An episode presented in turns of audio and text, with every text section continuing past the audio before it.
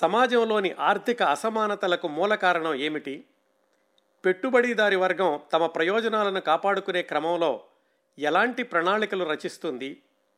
శ్రామిక వర్గం తమకు తెలియకుండానే ఎలాంటి దోపిడీకి గురవుతుంటారు? ఈ వర్గ వ్యత్యాసాలను నిర్మూలించేందుకు ఎలాంటి మార్పులు రావాలి, ఎలాంటి మార్పులు వస్తాయి? ఇలాంటి అనేకానేక సామాజిక, ఆర్థిక, రాజకీయ విశ్లేషణలతో సోషలిజానికి, కమ్యూనిజానికి రెండు వందల సంవత్సరాల క్రిందటనే సరికొత్త భాష్యాన్ని చెప్పిన మేధావి కార్ల్ మార్క్స్. ఆయన జీవిత చిత్రణ ఏడవ భాగం ఈరోజు. గత ఆరు భాగాల్లో కార్ల్ మార్క్స్ జీవితంలోని అనేక సంఘటనల గురించి సవివరంగా తెలుసుకున్నాం. కాలేజీ దశ నుంచే ఆయన సమాజంలోని ఆర్థిక అసమానతల గురించి, దోపిడీ వ్యవస్థ గురించి వ్యాసాలు వ్రాస్తూ ఉండేవాడు. ఆయన వామపక్ష భావాలతోటి స్థానిక ప్రభుత్వం యొక్క ఆగ్రహానికి గురయ్యాడు. దేశం నుంచి దేశానికి మారుతూ చిట్ట చివరికి తన ముప్పై ఒక్క సంవత్సరాల వయసులో పద్దెనిమిది వందల నలభై తొమ్మిదిలో లండన్ చేరుకున్నాడు. ఆయన లండన్ జీవితంలో పద్దెనిమిది వందల నలభై తొమ్మిది నుంచి పద్దెనిమిది వందల యాభై ఐదు వరకు అనేక మార్పులు చోటు చేసుకున్నాయి. ముగ్గురు పిల్లల తర్వాత ఒక బాబు, ఒక పాప పుట్టిన సంవత్సరానికే పోషకాహార లోపం వల్ల, సరైన జీవన పరిస్థితులు లేక చనిపోయారు. దుర్భర దారిద్ర్యం, నిత్య పేదరికం, అప్పులు, ఆర్థిక బాధలు కార్ల్ మార్క్స్ కుటుంబానికి వాళ్ళ యొక్క జీవన శైలిలో ఒక భాగం అయిపోయాయి. అప్పటికే అనేక ఆర్థిక, రాజకీయ విశ్లేషణలు, వ్యాసాలు రాశారు. న్యూయార్క్ డైలీ ట్రిబ్యూన్ అనే అమెరికా పత్రికకు యూరోప్ విలేకరిగా పనిచేస్తూ వారానికి ఒకటి రెండు పౌండ్లు సంపాదించేవాడు. ఆయన మూడో సంతానం అంటే పెద్ద కొడుకు ఎడ్గర్ పద్దెనిమిది వందల యాభై ఐదు ఏప్రిల్లో తన ఎనిమిదేళ్ల వయసులో చనిపోయాడు. అది కార్ల్ మార్క్స్కి, ఆయన కుటుంబం అంతటికీ కూడా కోలుకోలేని దెబ్బ అయింది. అప్పటికీ చిన్న పాప ఎలినార్ పుట్టి మూడు నెలలైంది. ఇక్కడ క్రిందటి భాగానికి సెమికోలను పెట్టాం. ఇక్కడి నుంచి ప్రారంభించి కార్ల్ మార్క్స్ జీవిత చిత్రణలో మరొక ఎనిమిది సంవత్సరాల పాటు, అంటే పద్దెనిమిది వందల యాభై ఐదు నుంచి పద్దెనిమిది వందల అరవై మూడు వరకు జరిగిన కొన్ని సంఘటనల గురించి తెలుసుకుందాం. ప్రస్తుతానికి మన కథ పద్దెనిమిది వందల యాభై ఐదు ఏప్రిల్ చివరలో లండన్లో ఉంది. వాళ్ళ అబ్బాయి ఎడ్గర్ చనిపోవడం అనేటటువంటి విషాదం నుంచి తేరుకోవడానికి ఇంట్లో వాళ్ళెవరికి అంత తేలిగ్గా సాధ్యం కాలేదు. అంతవరకు ఎన్ని ఇబ్బందులు ఎదురైనా ధైర్యంగానే ముందుకు సాగుతున్నటువంటి కార్ల్ మార్క్స్ కూడా సర్వస్వం కోల్పోయిన వాడిలా అయిపోయాడు ఆ ఎడ్గర్ చనిపోవడంతో. ఆడపిల్లలిద్దరూ తమ్ముడిని పదే పదే గుర్తు చేసుకుంటూ ఉండేవాళ్ళు. జెన్నీ అయితే తల్లి కదా, ఎలాగైనా ఒక విధమైన డిప్రెషన్లోకి వెళ్ళిపోయింది. అప్పులు, ఆర్థిక బాధలు ఎలాగూ వదలడం లేదు. అటువంటి పరిస్థితుల్లో పిల్లల్ని, జెన్నీని ఆ వాతావరణం నుంచి కొన్ని రోజులైనా ఎక్కడికైనా తీసుకెళ్తే బాగుండును అనుకున్నాడు కార్ల్ మార్క్స్. అప్పుడే ఆయనకి ఒక చిన్నపాటి మంచి వార్త తెలిసింది. అదేంటంటే, జెన్నీ వాళ్ళ మేనమామ ఒక ఆయన చనిపోతూ వ్రాసినటువంటి వీలునామాలో నూట యాభై పౌండ్లు జెన్నీకి చెందేలాగా రాశాడు. అయితే అవి చేతికి అందడానికి రెండు మూడు నెలలు పడుతుంది. యాదృచ్ఛికంగా అదే సమయంలో కార్ల్ మార్క్స్ మిత్రుడు ఒకతను, పీటర్ ఇమాంట్ అని, జర్మనీ నుంచి తెలుసు. అతను తర్వాత లండన్ వచ్చి లండన్లోనే స్థిరపడ్డాడు. ఆయనకి లండన్కి కాస్త దూరంలో పల్లెటూరి వాతావరణం ఉండేటటువంటి క్యాంబర్వెల్ అని ఒక ఊరు ఉంది. అక్కడ ఆయనకు గెస్ట్ హౌస్ ఉంది. ఈ కార్ల్ మార్క్స్ ఇలాగా కొడుకు చనిపోయినటువంటి విషాదంలో ఉన్న రోజుల్లోనే ఆయన ఆ లండన్ నుంచి కూడా స్విట్జర్లాండ్ వెళుతూ కొన్ని నెలల పాటు కార్ల్ మార్క్స్కి చెప్పాడు, ఇలా అక్కడ క్యాంబర్వెల్లో నా గెస్ట్ హౌస్ ఉంది, కొన్ని రోజులు అక్కడ ఉండండి మీరు, ఈ వాతావరణం నుంచి వెళితే మీకు కొంచెం దీనికి దూరంగా ఉన్నట్లుంటుంది అని చెప్పాడు. కార్ల్ మార్క్స్ ఎదురు చూస్తుంది కూడా అదే కదా, అందుకని భార్యా పిల్లల్ని వెంట పెట్టుకుని ఆ క్యాంబర్వెల్లోని గెస్ట్ హౌస్కి వెళ్ళాడు. కాస్త కొత్త వాతావరణం, ఆ చిన్న పాప ఎలినార్తో ఆడుకుంటూ నెమ్మది నెమ్మదిగా ఈ ఎడ్గర్ ఎడబాటుని మర్చిపోయే ప్రయత్నం చేస్తున్నారు అందరూ. అక్కడ ఉండగానే ఒకరోజు లండన్ నుంచి ఒక ఆయన కార్ల్ మార్క్స్ని వెతుక్కుంటూ ఆ క్యాంబర్వెల్కి వచ్చాడు. ఆయన ఎవరంటే నెల క్రిందట చనిపోయిన ఎడ్గర్కి వైద్యం చేసినటువంటి డాక్టర్ తాలూకు మనిషి. ఆయన ఎందుకు వచ్చాడు?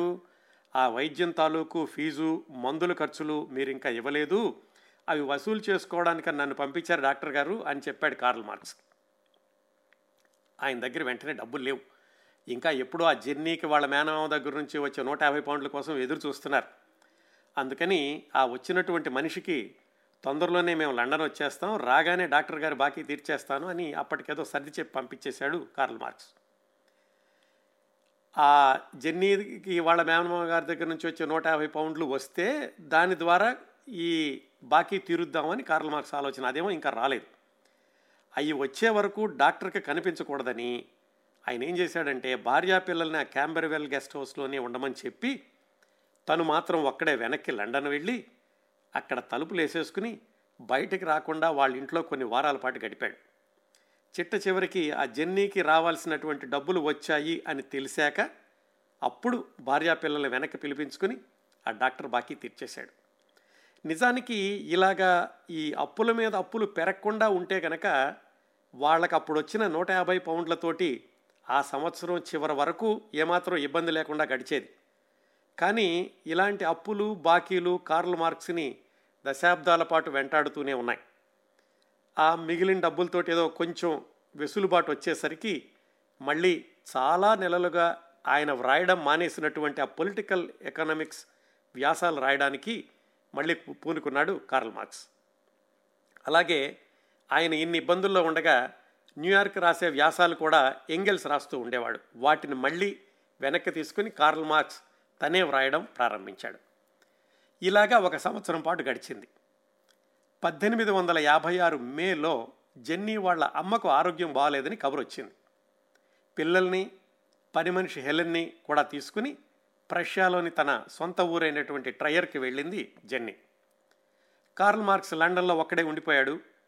ఒక్కడే ఉంటే కనుక వ్యాసాలు చాలా తొందరగా పూర్తి చేసుకోవచ్చు అనుకున్నాడు. కానీ నిజానికి భార్యా పిల్లలు దగ్గరలేందే ఏమీ చేయలేని పరిస్థితి అయింది.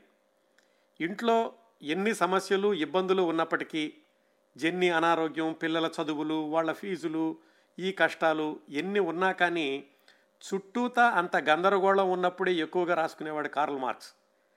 ఏకాంతం, ప్రశాంతత వాటికంటే కూడా సంఘర్షణ, సమస్యలు అది కార్ల్ మార్క్స్ కావాల్సింది. ఈ ఇలాంటి విశేషాలన్నీ కూడా ఆ రోజుల్లో కార్ల్ మార్క్స్ జెన్నీకి రాసినటువంటి ఉత్తరాల్లో స్పష్టంగా వ్రాశాడు. అందుకని వాళ్ళు లేనప్పటికీ కూడా ఆయన వ్రాసేటటువంటి వ్యాసాల వేగం పెరగలేదు.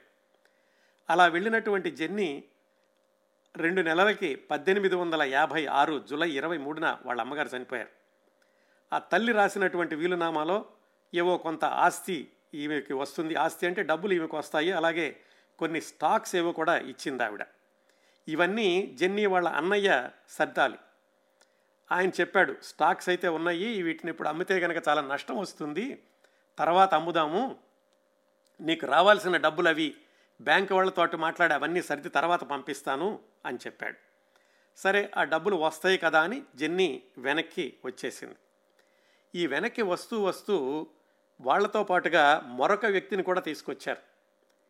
వారు ఎవరంటే ఈ పని మనిషి హెలెన్ ఉంది కదా, ఆమె యొక్క చెల్లెలు మరియానా అని ఆమెను కూడా వెంట పెట్టుకుని లండన్ వచ్చారు. ఎందుకు తీసుకొచ్చారు? వీళ్ళు ఇంట్లో లేనటువంటి సమయంలో గత కొద్ది సంవత్సరాలుగా జెన్నీ వాళ్ళ అమ్మని ఈ హెలెన్ వాళ్ళ చెల్లెలే చూసుకుంటూ ఉంది ఇంట్లో సహాయకురాలిగా. మరి వాళ్ళ అమ్మ చనిపోయాక ఇంకా ఆవిడకి ఎక్కడ ఉండడానికి వీలు లేక తమతో పాటుగా తీసుకొచ్చారు. అంటే ఇప్పుడు లండన్లో ఎంతమంది?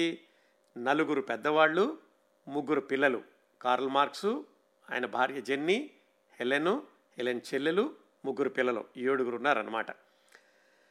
అయితే ఈసారి లండన్ రావడానికి రెండు నెలల ముందే జెన్నీ చెప్పింది కార్ల్ మార్క్స్కి, మనం ఇంకా సోహో ప్రాంతంలో ఉండలేము, అంటే ఇప్పుడు ఉండే చోట ఆ చనిపోయిన పిల్లల జ్ఞాపకాలు చుట్టుముడుతున్నాయి, ఎక్కడైనా కొత్త ఇల్లు చూడండి, అమ్మ దగ్గర నుంచి వచ్చే డబ్బులు ఉన్నాయి కదా, మంచి ఇంట్లోకి మారదాము అని ముందుగానే కబురు చేసింది కార్ల్ మార్క్స్కి.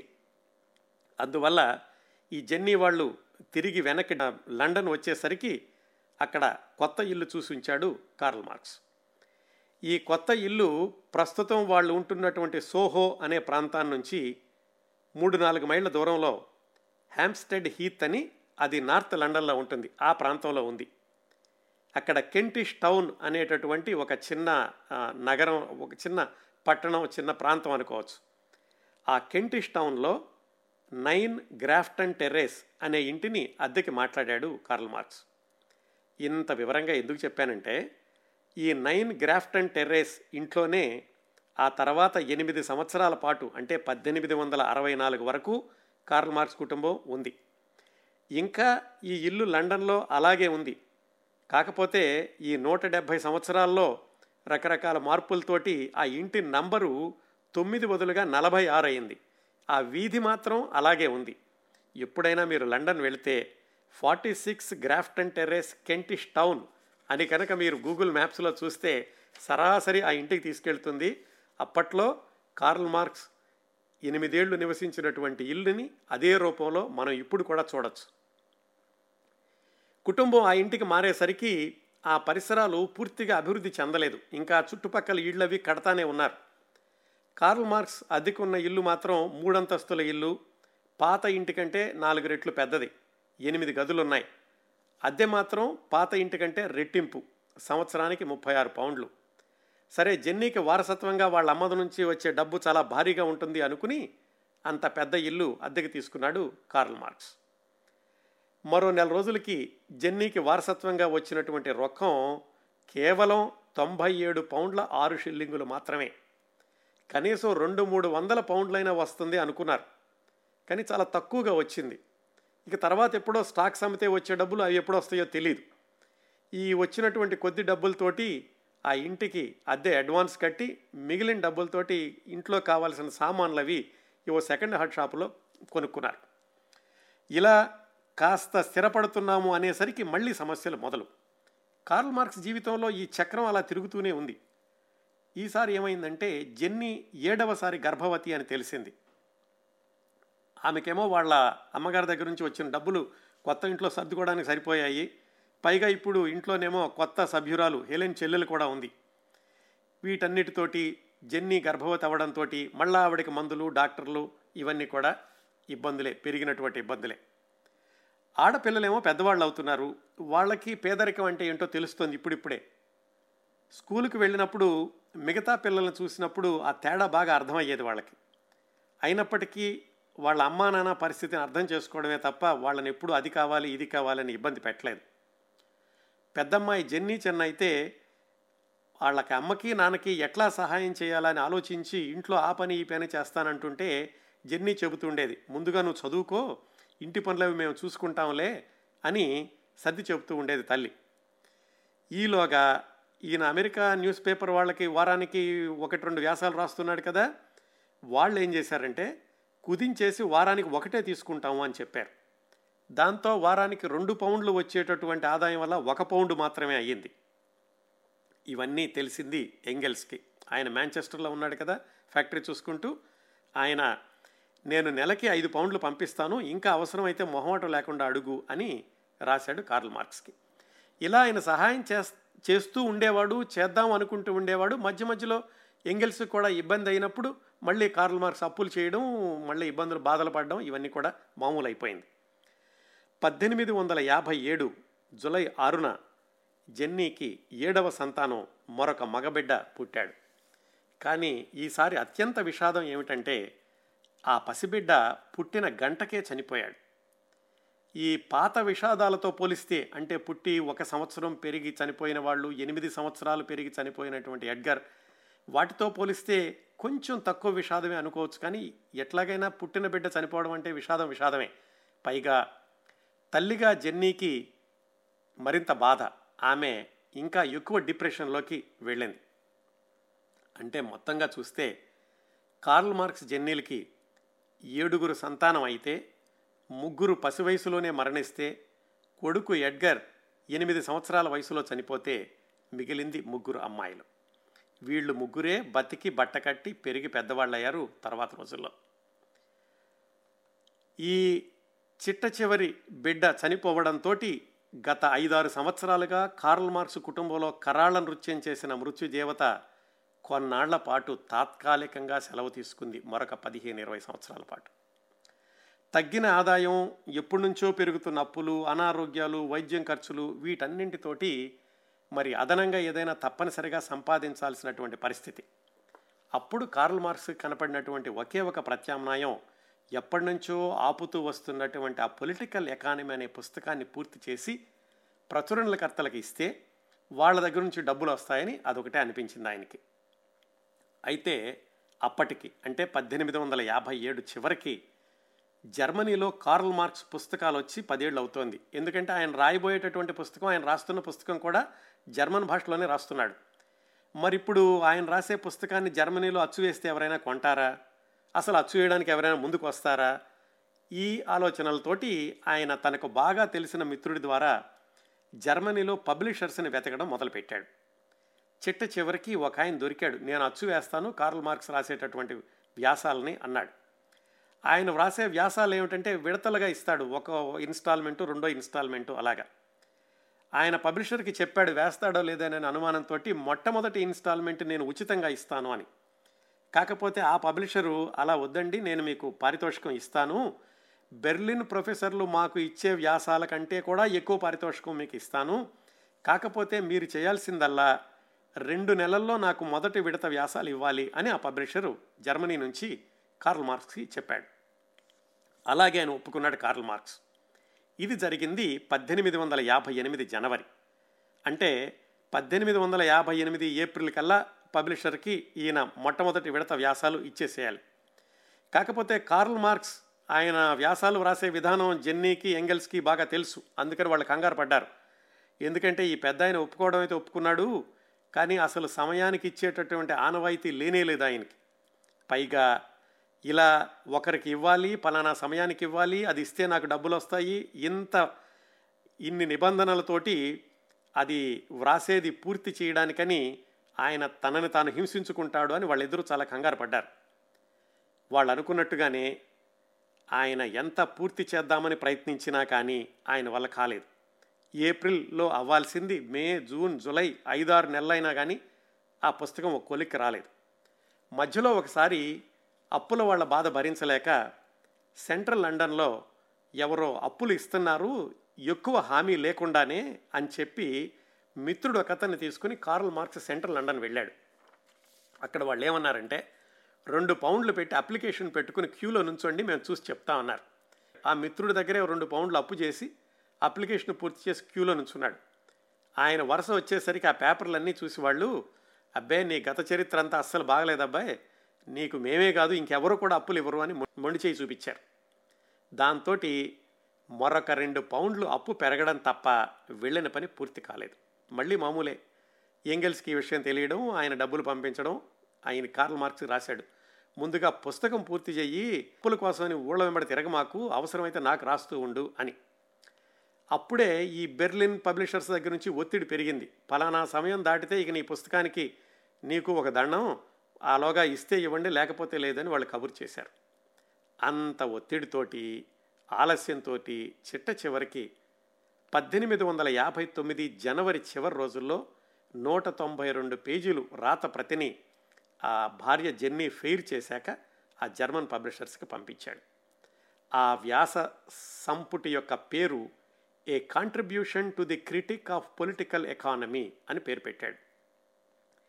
ఇంత వివరంగా ఈ పుస్తకం గురించి ఎందుకు చెప్పానంటే, ఆ తర్వాత ఎనిమిది సంవత్సరాలకి కార్ల్ మార్క్స్ ప్రచురి ప్రచురించిన బృహత్ గ్రంథం క్యాపిటల్, దానిలో ఈ contribution to the critique of political economy కూడా ఒక భాగం అయ్యింది. ఒక్కసారి మళ్ళా ఎప్పుడైనా మీరు ఆ క్యాపిటల్ చదువుతుంటే ఇన్ని ఈతి బాధల్లో ఉండి కూడా ఇంత లోతుగా సమాజాన్ని విశ్లేషించి అధ్యయనం చేసి శతాబ్దాలు దాటినా నిలబడేలా రాసింది ఈ కార్ల్ మార్క్సేనా అని ఆశ్చర్యపడక తప్పదు. ఇంకా బెర్లిన్లో పబ్లిషర్కి ప్రచురించడం ఒక్కడే మిగిలింది. ఆయన ప్రచురించగానే మార్కెట్లో విపరీతంగా అమ్ముడుపోతుంది, ఆశించిన దానికంటే కూడా ఎక్కువ ఆదాయం వస్తుంది అని ఎదురు చూడడం మొదలుపెట్టాడు కార్ల్ మార్క్స్. కార్ల్ మార్క్స్ విషయంలో ఏ పని కూడా సవ్యంగా జరగదు కదా. ఆ పబ్లిషరు అదుగో ఇదిగో అంటూ పుస్తకం అచ్చు వేయడాన్ని వాయిదా వేస్తూ వచ్చాడు. మరి ఆయన సమస్యలు ఏమిటో తెలియదు, కానీ ఇప్పుడు పబ్లిషర్ వెనకాల పడడం కార్ల్ మార్క్స్ పని అయింది. చివరికి నా పుస్తకం నాకు ఇచ్చేయి అని బెదిరించే వరకు వెళ్ళాడు కార్ల్ మార్క్స్. ఎట్లాగొట్లా పద్దెనిమిది వందల యాభై తొమ్మిది జూన్కి ఆ పుస్తకాన్ని మార్కెట్లోకి తెచ్చాడు ఆ పబ్లిషరు జర్మనీలో.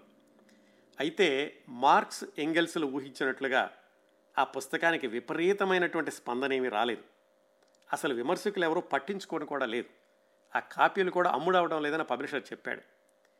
ఈ విషయం తెలిసినటువంటి కార్ల్ మార్క్స్ వ్యతిరేకులు ఎప్పుడు ఉన్నారు కదా, వాళ్ళు కార్ల్ మార్క్స్ని అవహేళన చేస్తూ వ్యాసాలు రాయడం మొదలుపెట్టారు.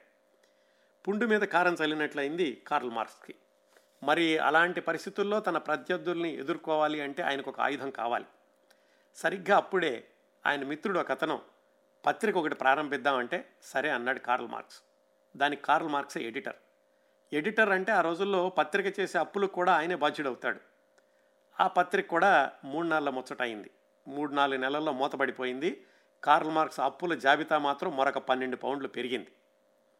ఇది ఇలా ఉండగా అక్కడ ఎంగెల్స్కి మాంచెస్టర్లో ఒక సంఘటన జరిగింది. ఏదో ఒకసారి ఏదో మద్యం పార్టీలో ఒక ఆంగ్లేయుడితోటి గొడవ పడి ఆ ఎంగెల్స్ తన చేతిలో ఉన్న గొడుగుతో అతని చిత కొట్టాడు. దాంతో ఆ ఆంగ్లేయుడు రెండు వందల పౌండ్లకి ఎంగెల్స్ మీద కోర్టులో దావా వేశాడు. ఇదంతా ఎంగెల్స్ వాళ్ళ నాన్నకు తెలిసింది. ఆయన అగ్గి మీద గుగ్గిలం అయిపోయాడు. ఈ గొడవలన్నిటితోటి కార్ల్ మార్క్స్కి ఎంగెల్స్ నుంచి వచ్చే సహాయం తాత్కాలికంగా ఆగిపోయింది. కార్ల్ మార్క్స్ గురించి మాట్లాడుకున్న ప్రతిసారి ఎంగెల్స్ గురించి తెలుసుకోవాలి, ఎందుకంటే కార్ల్ మార్క్స్ యొక్క సంక్షేమం అంతా కూడా ఎంగెల్స్ పంపించే డబ్బుల మీద ఆధారపడి ఉంది. ఎంగెల్స్ ఇచ్చేటటువంటి ప్రోత్సాహం, ఆయన ఇచ్చేటటువంటి ప్రోద్బలం మీద ఆధారపడి ఉంది. అందుకని అక్కడ ఎంగెల్స్కి ఏం జరిగినా కానీ దాని ప్రభావం ఇక్కడ కార్ల్ మార్క్స్ మీద పడుతోంది. ఆ రోజుల్లోనే కార్ల్ మార్క్స్ మీద కోర్టులో ఈ అప్పులు ఇచ్చిన వాళ్ళు కేసు వేస్తే జెన్నీ కూడా వెళ్ళి కోర్టు బోన్లో నిలబడి సాక్ష్యాలు అలాగే సంజాయిషీలు చెప్పుకోవాల్సి వచ్చింది. ఈ పిల్లలేమో పెరిగి పెద్దవాళ్ళు అవుతున్నారు. వాళ్ళ తల్లిదండ్రుల యొక్క బాధలు బాగా లోతుగా అర్థమవుతున్నాయి. కాకపోతే నాన్న చాలా మేధావి, ఎప్పటికైనా సరే ఆయన రాసే సిద్ధాంతాలు ప్రపంచ గుర్తింపు పొందుతాయి అని వాళ్ళు పిల్లలు కూడా నమ్మారు. అంతేకాకుండా పెద్దమ్మాయి జెన్నీ వాళ్ళ నాన్న రాసే వ్యాసాలు ఫెయిర్ చేయడం నేర్చుకుంది. అంటే వాళ్ళ అమ్మకి కాస్త విశ్రాంతిని ఇద్దాము అని. మొదటి పుస్తకం మార్కెట్లో ఫెయిల్ అయినా కానీ దానికి కొనసాగింపుగా రాసిన రెండో పుస్తకం మార్కెట్లోకి వస్తే తప్పక పేరు వస్తుంది అని కార్ల్ మార్క్స్కి ఎంగెల్స్కి గట్టి నమ్మకం. సరిగ్గా ఆ రోజుల్లోనే చార్లెస్ డార్విన్ రాసిన ఆరిజిన్ ఆఫ్ స్పీషీస్ అనేటటువంటి పుస్తకం పద్దెనిమిది వందల యాభై తొమ్మిది నవంబర్ ఇరవై రెండున మార్కెట్లోకి వచ్చి మొత్తం ప్రపంచాన్ని ఒక కుదుపు కుదిపేసింది. అప్పటి వరకు చార్లెస్ డార్విన్ ఎక్కువ మందికి తెలియనటువంటి ఆయన ఆ ఒక్క పుస్తకంతో ప్రపంచం అంతా తెలిసిపోయాడు. అదేవిధంగా తన భర్త పుస్తకం కూడా ఏదో ఒకరోజు అంత పేరు తెచ్చుకుంటుంది అని జెన్నీకి గట్టి నమ్మకం. అలా గడిచిపోయింది పద్దెనిమిది వందల యాభై తొమ్మిది. అంటే అప్పటికి కార్ల్ మార్క్స్ లండన్ వచ్చి పదేళ్ళు అయింది. ఆ మరుసటి సంవత్సరం అంటే పద్దెనిమిది వందల అరవైలో ఎంగెల్స్ వాళ్ళ నాన్న చనిపోయాడు. అందువల్ల ఫ్యాక్టరీ వ్యవహారాలన్నిటికీ కూడా ఈ ఎంగెల్స్ అధీనంలోకి వచ్చాయి. డబ్బుల విషయంలో కూడా ఆయన కాస్త స్వాతంత్ర్యం వచ్చింది. ఆ శుభ సందర్భంలో ముందుగా కార్ల్ మార్క్స్ చెప్పకుండా ఒక వంద పౌండ్లు పంపించాడు ఎంగెల్స్. మళ్ళీ కార్ల్ మార్క్స్ కుటుంబంలో కాస్త అప్పు తీరడం, నాలుగు రోజులు సంతోషకరమైనటువంటి వాతావరణం. కార్ల్ మార్క్స్ కుటుంబంలో ఈ సంతోషం అనేది ఉండేది, కానీ ఎక్కువ కాలం నిలిచేది కాదు. విషాదం మాత్రం అలా వెంటాడుతూ ఉండేది. సరిగ్గా ఇదిగో ఆయన వంద పౌండ్లు ఇచ్చాడు, కాస్త సంతోషంగా ఉందాము అనుకున్నటువంటి సమయంలో పద్దెనిమిది వందల అరవై చివరిలో మరొక విషాదం కార్ల్ మార్క్స్ ఇంట్లో. ఏమైందంటే పద్దెనిమిది వందల అరవై అక్టోబర్లో జెన్నీకి మశూచి వ్యాధి వచ్చింది. ముందుగా అది మశూచి వ్యాధి అని తెలియలేదు. ఏదో జ్వరం తగ్గడం లేదు అంటే వైద్యులను తీసుకొచ్చారు. ఆ డాక్టర్ చూసి ఇదేదో అంటువ్యాధి అని అనుమానంగా ఉంది, ముందు వెంటనే పిల్లల్ని ఈ ఇంట్లో నుంచి దూరంగా ఎక్కడికైనా పంపించేసేయండి అని కార్ల్ మార్క్స్ చెప్పాడు. ఆ ముగ్గురు పిల్లల్ని కూడా అక్కడికి దూరంగా తెలిసిన వాళ్ళు ఎవరో ఉంటే అక్కడికి పంపించాడు కార్ల్ మార్క్స్. ఒక వారం రోజుల్లోనే తెలిసింది జెన్నీకి వచ్చింది మశూచి అని. అప్పట్లో మశూచి వ్యాధితోటి వందలాది మంది చనిపోయారు లండన్లోనూ ఆ చుట్టుపక్కల కూడాను. ఆ వ్యాధికి ఇంకా పటిష్టమైనటువంటి మందులేవి రాలేదు అప్పట్లోనూ. కార్ల్ మార్క్స్ మాత్రం ఇంట్లోనే ఉండి భార్యకు తనే సేవ చేస్తూ ఉండేవాడు. ఆ కొడుకు ఎడ్గర్ని అయితే ఎలా చూసుకున్నాడో భార్యను కూడా అలా చూసుకోవడం మొదలుపెట్టాడు.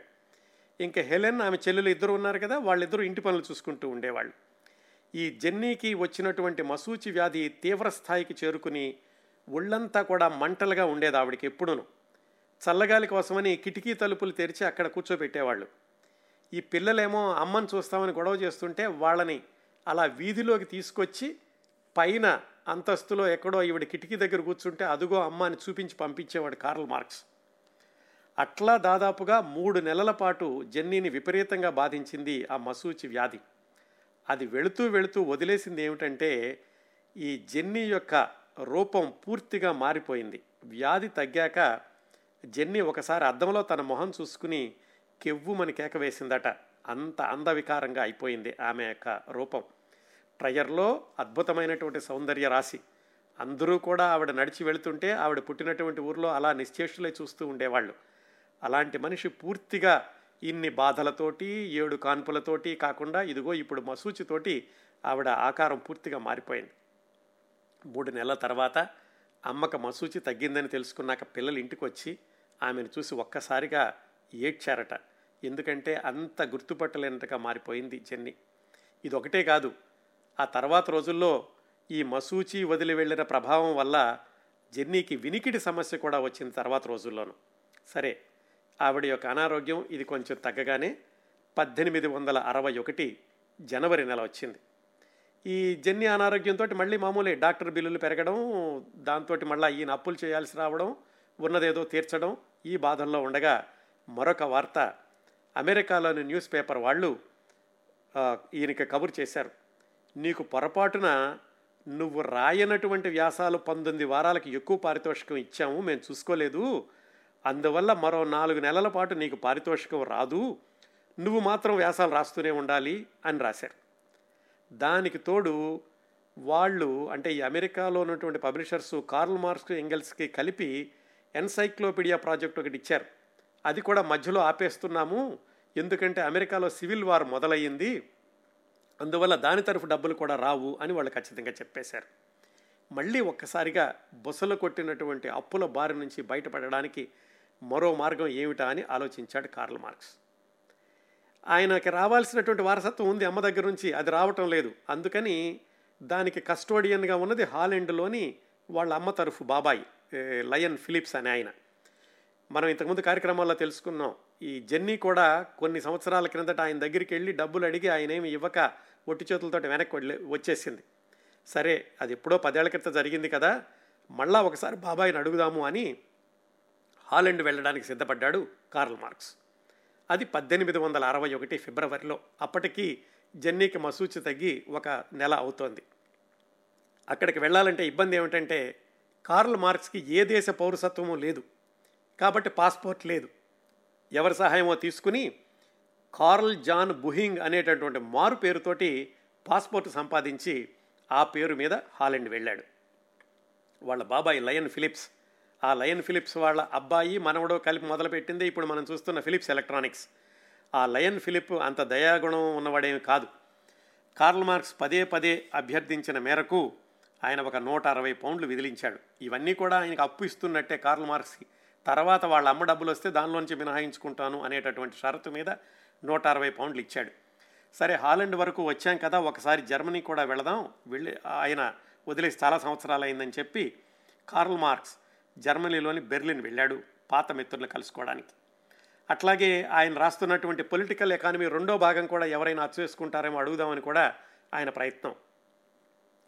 తన కొడుకు మళ్ళా జర్మనీ వచ్చాడు అని తెలిసి వాళ్ళ అమ్మ కబురు చేసింది కార్ల్ మార్క్స్కి, ఒకసారి వచ్చి చూశాడురా అబ్బాయి అని. అలాగా పద్దెనిమిది వందల అరవై ఒకటిలో అప్పటికీ వాళ్ళ అమ్మను చూసి ఆయన పదమూడు సంవత్సరాలు దాటింది. ఆ పదమూడు సంవత్సరాల తర్వాత తల్లిని కలుసుకోవడానికి వెళ్ళాడు కార్ల్ మార్క్స్. వాళ్ళ అమ్మ వయసు అప్పటికి అరవై నాలుగు సంవత్సరాలు. అనారోగ్యంతో ఉన్నటువంటి తల్లిని డబ్బుల గురించి అడగడానికి ఆయనకి మనసు ఒప్పలేదు. ఆమె తనకు తోచినంతలో ఏదో కొంత సహాయం చేసింది. అలాగా రెండు నెలల పాటు తాను లండన్లో లేనటువంటి సమయంలో కుటుంబ వ్యవహారాలని కూడా ఎంగెల్స్కి అప్పగించాడు. నేను ఇలాగా రెండు నెలల పాటు హాలండు జర్మనీ అటు వెళ్ళొస్తాను, కొంచెం ఇంట్లో ఇబ్బందులుంటే నువ్వు చూసిపెట్టు అంటే ఇంట్లో వాళ్ళకి కావాల్సినవన్నీ కూడా ఎంగెల్స్ డబ్బులు పంపిస్తూ ఉండేవాడు.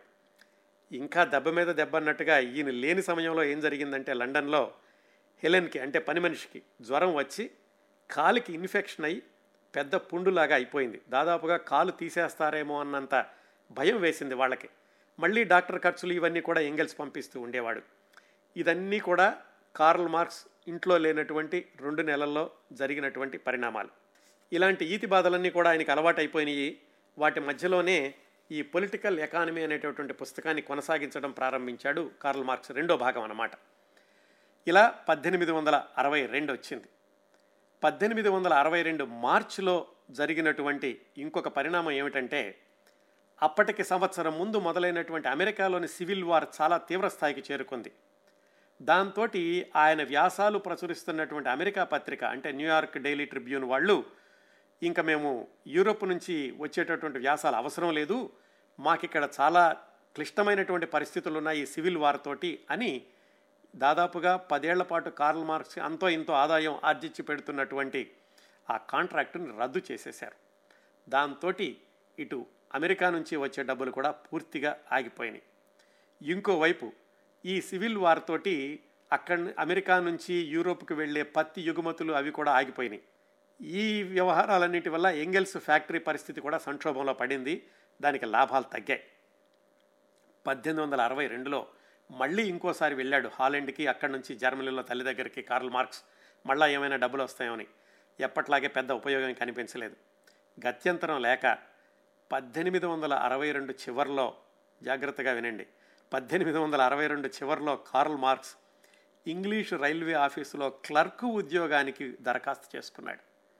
ఎప్పుడూ ఆయన ఉద్యోగం కోసం ప్రయత్నించలేదు. ఎంతసేపు ఈ పుస్తకం రాయాలి, ప్రపంచ కార్మికుల యొక్క సమస్య సమస్యల గురించి వాళ్ళకి తెలియచెప్పాలి, ఈ విప్లవం అనేది ఎలా వస్తుందో సమాజానికి బోధించాలి, ఎప్పుడూ దీని వంపు చూడడమే కానీ ఆయన ఉద్యోగం అంటూ ఎప్పుడూ ప్రయత్నించలేదు. ఎప్పుడో ఆయన విద్యార్థిగా ఉన్నప్పుడు ప్రయత్నిస్తే రాలేదు రాలేదని తెలిసిపోయింది. ఇన్ని సంవత్సరాల తర్వాత, ఇన్ని ప్రయత్నాల తర్వాత, ఇన్ని దెబ్బల తర్వాత, ఇన్ని అప్పుల తర్వాత, ఇన్ని మరణాల తర్వాత తప్పనిసరి పరిస్థితుల్లో ఆయన ఉద్యోగానికి దరఖాస్తు చేసుకున్నాడు. మరి కార్ల్ మార్క్స్ ఆయన యొక్క పరిస్థితి అలాంటిది కదా, ఆయన చేతి వ్రాత బాగుండలేదు అనే కారణంతో ఆ క్లర్కు ఉద్యోగానికి కూడా ఎంపిక చేసుకోలేదు వాళ్ళు. ఇక్కడ మరొక సంఘటన చెప్తాను.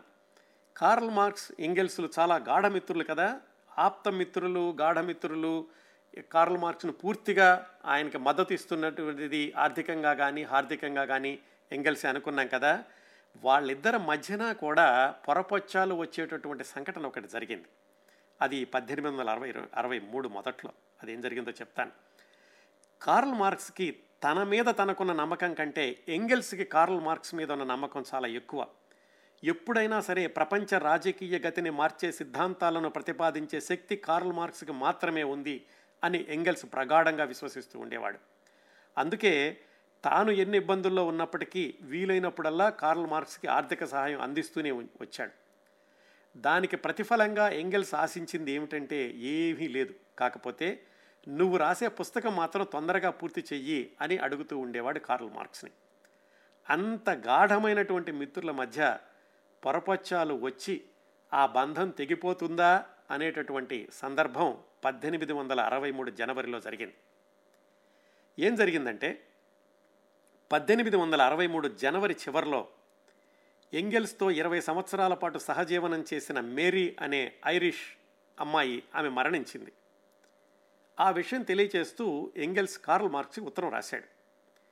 మేరీ తనను నమ్ముకుని జీవించినటువంటి విధానం, మేరీ లేకపోవడంతో తన జీవితంలో ఏర్పడినటువంటి శూన్యం, ఇలా ఇలాంటివన్నీ కూడా తన బాధాకరమైన పరిస్థితిని వివరంగా రాశాడు ఎంగెల్స్.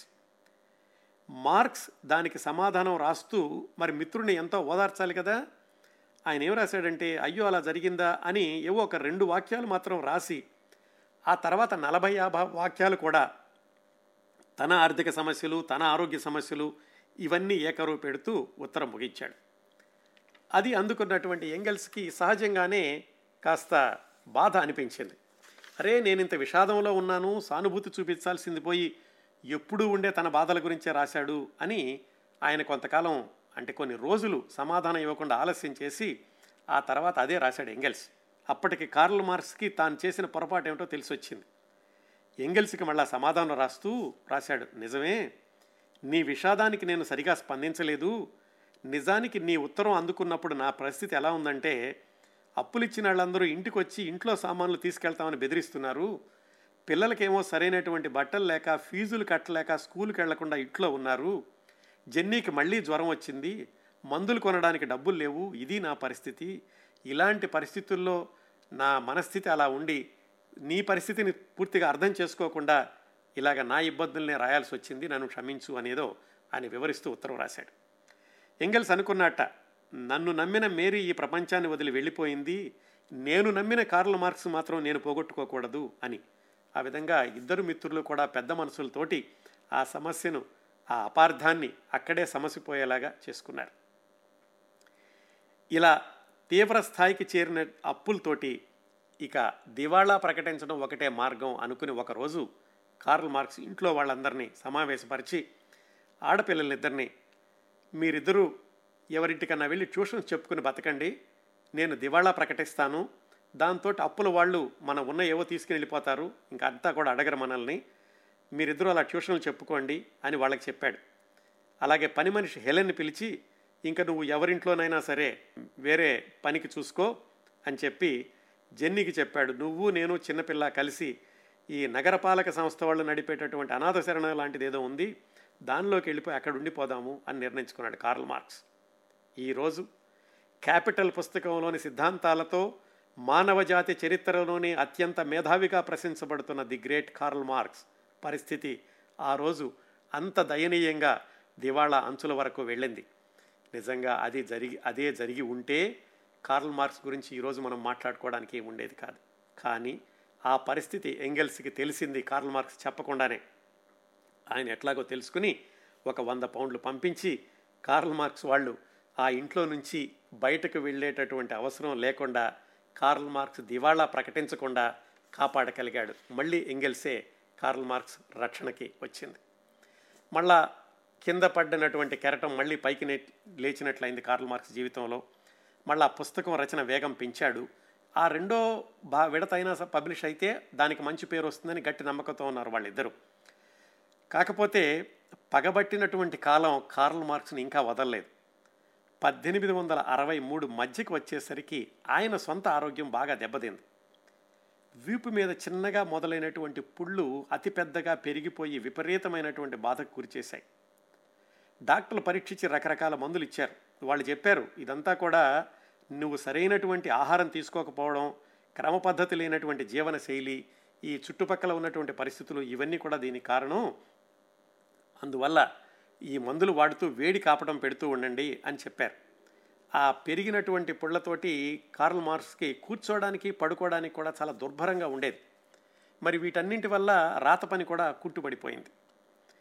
ఇంతకాలం వేధిస్తూ వచ్చినటువంటి ఈ ఇబ్బందులన్నీ కూడా ఒక కొలిక్కి వచ్చి నలభై ఐదేళ్ల కార్ల్ మార్క్స్ జీవితంలో కాస్త సౌకర్యవంతంగా ఉండేటటువంటి సమయం ఆరంభమైంది పద్దెనిమిది వందల అరవై మూడు నవంబర్లో.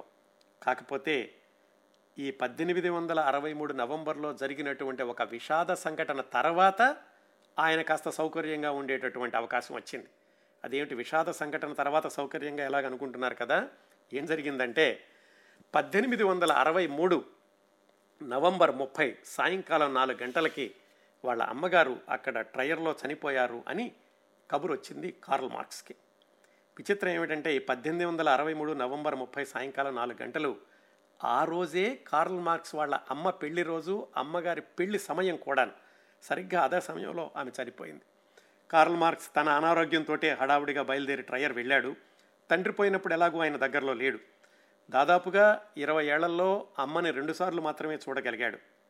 అక్కడికి ట్రయర్ వెళ్ళి అమ్మ చనిపోయినటువంటి ఆ కార్యక్రమాలన్నీ రెండు మూడు వారాలు పూర్తి చేశాక ఆ ఊళ్ళో ఉన్నప్పుడట చిన్నతనాన్ని ఆ జెన్నీ వాళ్ళ ఇంటికి దగ్గరగా వెళ్ళి ఆ జెన్నీ పరిచయమైనటువంటి రోజులు వాటన్నిటిని గుర్తు చేసుకున్నట్టు ఆ ఉత్తరంలో రాశాడు. చాలా రోజుల తర్వాత మన ఊళ్ళో మళ్ళీ తిరుగుతుంటే నువ్వే గుర్తొస్తున్నావు, ఆ చిన్నప్పటి రోజులు గుర్తొస్తున్నాయి అని. ఆ అమ్మ చనిపోయాక ఆమె ఆర్థిక వ్యవహారాలను కూడా హాలండ్లో తేల్చుకోవాలి వాళ్ళ బాబాయ్ దగ్గర. అక్కడికి వెళ్ళి ఆ రెండు నెలల పాటు హాలండ్లో ఉండి అక్కడ ఆర్థిక వ్యవహారాలను తేల్చుకున్న తర్వాత ఆయనకి తల్లి తరఫు నుంచి వెయ్యి పౌండ్లు వచ్చినాయి. ఆ ఒక్కసారి ఆయన యొక్క ఆర్థిక ఇబ్బందుల నుంచి వెయ్యి పౌండ్లు రావడం అంటే చాలా సంతోషించదగిన విషయం ఆ కార్ల్ మార్క్స్ కుటుంబ సభ్యులందరూ కూడా. ఆ వెయ్యి పౌండ్లలో మళ్ళా వాళ్ళ బాబాయికి మూడు వందల బాకీ తీర్చి దాంతో వెనక్కి బయలుదేరాడు కార్ల్ మార్క్స్. మనం ప్రతి ఎపిసోడ్ని కూడా అన్ని బాధలతోటే ముగిస్తున్నాం కదా, ఈ ఎపిసోడ్ని మాత్రం ఇదిగో ఈ సంతోషకరమైనటువంటి వార్తతోటి ముగించగలుగుతున్నాం. కార్ల్ మార్క్స్కి వాళ్ళ అమ్మగారి దగ్గర నుంచి వచ్చినటువంటి వారసత్వంలో అప్పులు పోను ఏడు వందల పౌండ్లతోటి ఆయన వెనక్కి లండన్ బయలుదేరాడు. పద్దెనిమిది వందల అరవై నాలుగు ఫిబ్రవరి పంతొమ్మిదిన లండన్ చేరుకున్నాడు. ఇక్కడి నుంచి కొన్ని రోజుల పాటు కాస్త బాగానే ఉన్నారు కార్ల్ మార్క్స్ కుటుంబం అంతా కూడా. తర్వాత రోజుల్లో ఆయన క్యాపిటల్ పుస్తకం విడుదల చేయడం, అది ఒక్కసారిగా సంచలనం సృష్టించడం, తరువాతి సంవత్సరాల్లో ఆయన జీవితంలో జరిగినటువంటి కొన్ని సంఘటనలు, ఇవన్నీ వచ్చే వారం కార్ల్ మార్క్స్ జీవిత చిత్రణ ఎనిమిదవ భాగంలో తెలుసుకుందాం.